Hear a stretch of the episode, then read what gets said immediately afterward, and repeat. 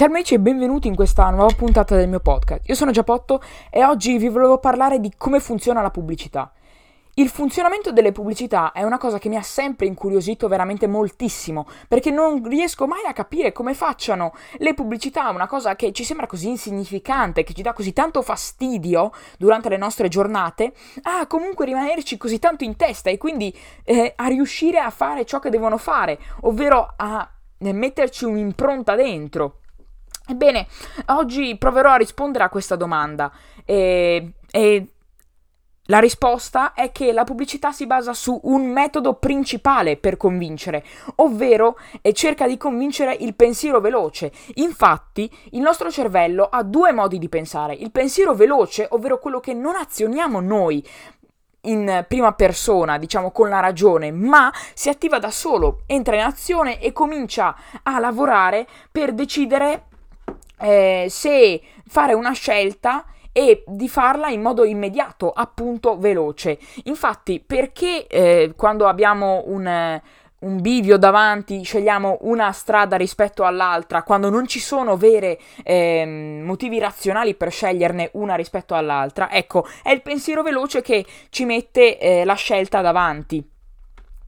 Per azionare il pensiero veloce, eh, le pubblicità usano alcuni trucchetti specifici, ovvero eh, mettono una famiglia felice per fare in modo che il nostro cervello pensi che eh, una famiglia felice sia sinonimo di usare quel prodotto e quindi per essere felici bisogna usare quel prodotto e quindi bisogna comprare quel prodotto.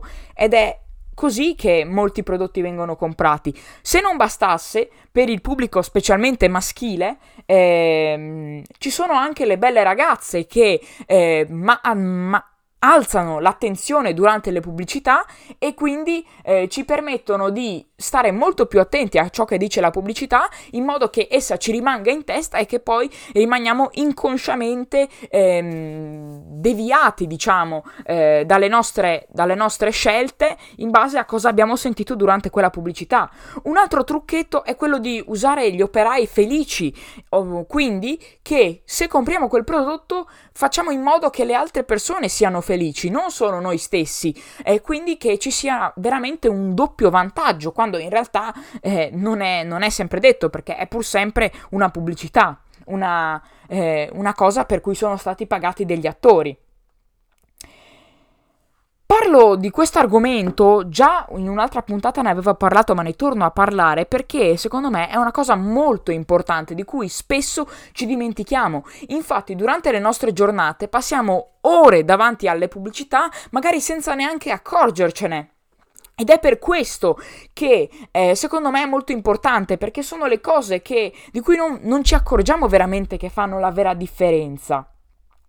Eh, Forse si guardava più pubblicità, si guardava più pubblicità una volta. Perché? Perché durante eh, la televisione, quando c'erano specialmente alcuni pochi canali, eh, c'erano delle lunghe pause di pubblicità, anche 10, a volte addirittura 20 minuti se era proprio una cosa straordinaria. E quindi eh, la pubblicità utilizzava il metodo eh, della, del rimanere in sottofondo, del aspettare il nostro programma preferito eh, e quindi poi continuare ad ascoltare, magari senza neanche accorgercene, eh, le pubblicità che andavano in sottofondo e quindi rimanerne assuefatti e comprare i prodotti di cui parlavano poi.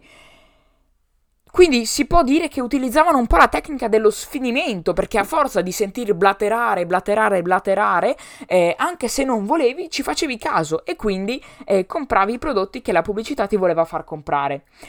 Invece, adesso eh, la pubblicità si è molto evoluta, specialmente e, sopra- anzi unicamente grazie a internet. Perché? Perché si sono create moltissime, eh, mo- moltissimi modi diversi di fare pubblicità. Ci sono le inserzioni sui siti web, ci sono i post sui social che al posto dei eh, nostri eh, post consigliati che vogliamo vedere perché seguiamo una certa persona ci saltano fuori eh, perché sono sponsorizzati e ci sono i, le pubblicità prima dei video che vogliamo guardare, ci sono i siti web che noi cerchiamo magari una, un determinato argomento e la prima ricerca che ci esce è una ricerca sponsorizzata. Ehm, e ci sono i post sponsorizzati fatti dagli influencer, ovvero eh, quando un influencer viene pagato da un'azienda per utilizzare in una sua foto, in un suo video, un certo prodotto. Ma dopo di questo ne parlerò dopo perché è un eh, argomento importante secondo me.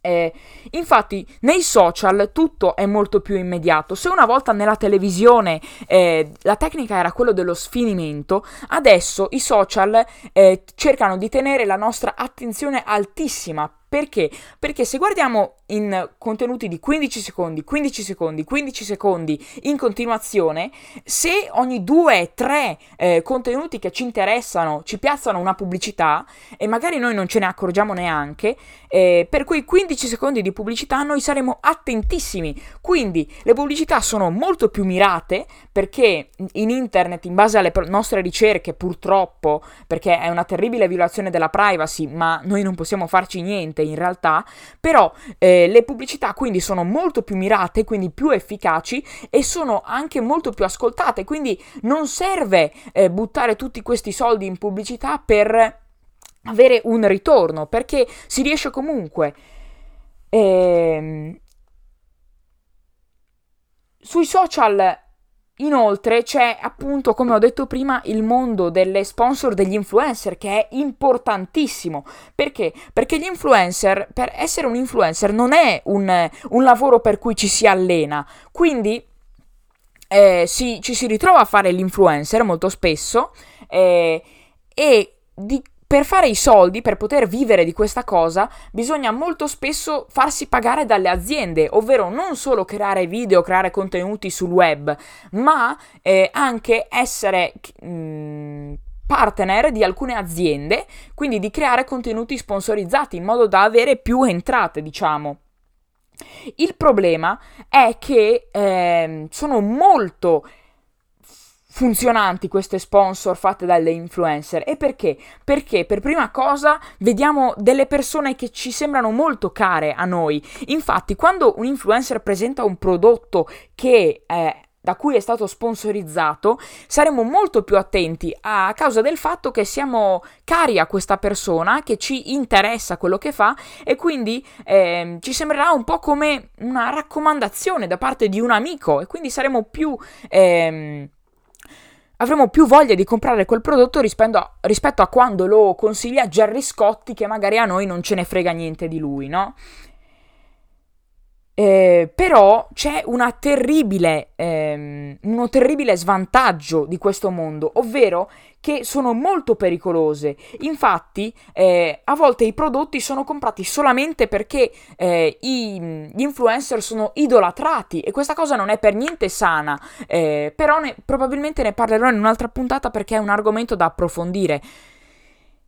E soprattutto le pubblicità che fanno gli influencer non sono controllate perché sono è l'influencer stesso che sceglie uh, quali prodotti sponsorizzare, quindi dipende da lui, se ha una coscienza probabilmente sceglierà dei prodotti controllati di società verificate che, non, che hanno una certa policy eh, e quindi i, pro- i, suoi prodotti saranno molto sicuri. Invece, se un influencer è un po' più disonesto, vuole più soldi, eh, si farà sponsorizzare anche dalle società che invece non sono poi così oneste, utilizzano eh, metodi per cercare di fare soldi in modo subdolo oppure eh, sottopagano i propri lavoratori, insomma varie cose che però in realtà non si riescono a controllare appunto perché è l'influencer stesso che sceglie da chi farsi sponsorizzare, non c'è nessuno che controlla i contenuti che eh, siano messi su internet sponsorizzati. Infatti eh,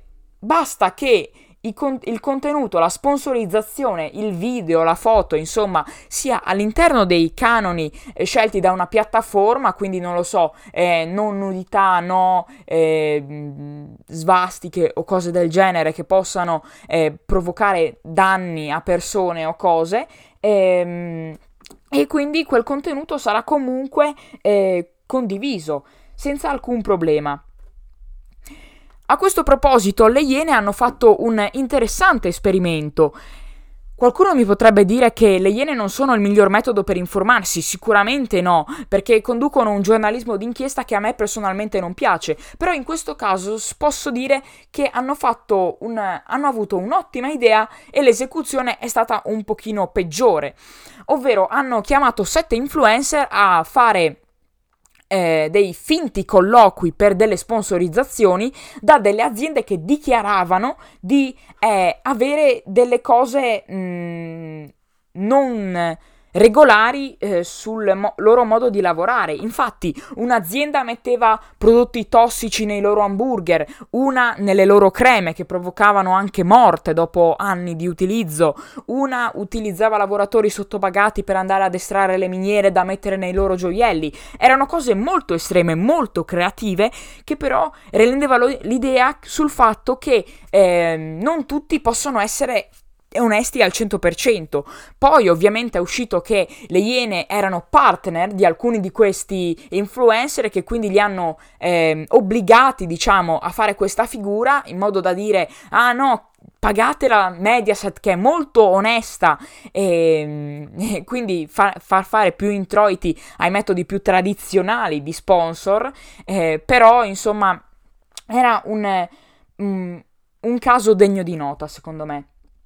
Infine, vi volevo parlare eh, del caso Renatino, ovvero durante a dicembre 2020, se non sbaglio, è uscita una pubblicità del Parmigiano Reggiano che parlava eh, di appunto andava direttamente a fondo nella fabbrica eh, del parmigiano. E in, dei ragazzi incontravano questo lavoratore chiamato Renatino appunto che eh, diceva di lavorare 24, eh sì, non 24 ore su 24, però 365 giorni su 365, 7 su 7, che non si era mai fatto una vacanza e che era molto felice così, facendo quindi sembrare che lavorare in quella fabbrica eh, portava molta felicità. In realtà, però, poi ovviamente il messaggio che ne è mh, mm, eh, passato è che eh, la Parmigiano Reggiano violava, eh, viola i diritti dei, dei propri lavoratori. E sicuramente non era questo il messaggio che ha fatto passare, però questa pubblicità ha generato moltissimo scandalo e secondo me bisogna stare un pochino più attenti perché oltre allo scandalo che è stato generato eh, non, non, si è fatto nient'altro. Invece, molto spesso in Asia ci sono dei renatini che ci cuciono le scarpe, i maglioni, i vestiti, eh, le, i palloni e nessuno fa niente di loro. Ne, e quindi, eh, secondo me, c'è un po' di ipocrisia su questo argomento.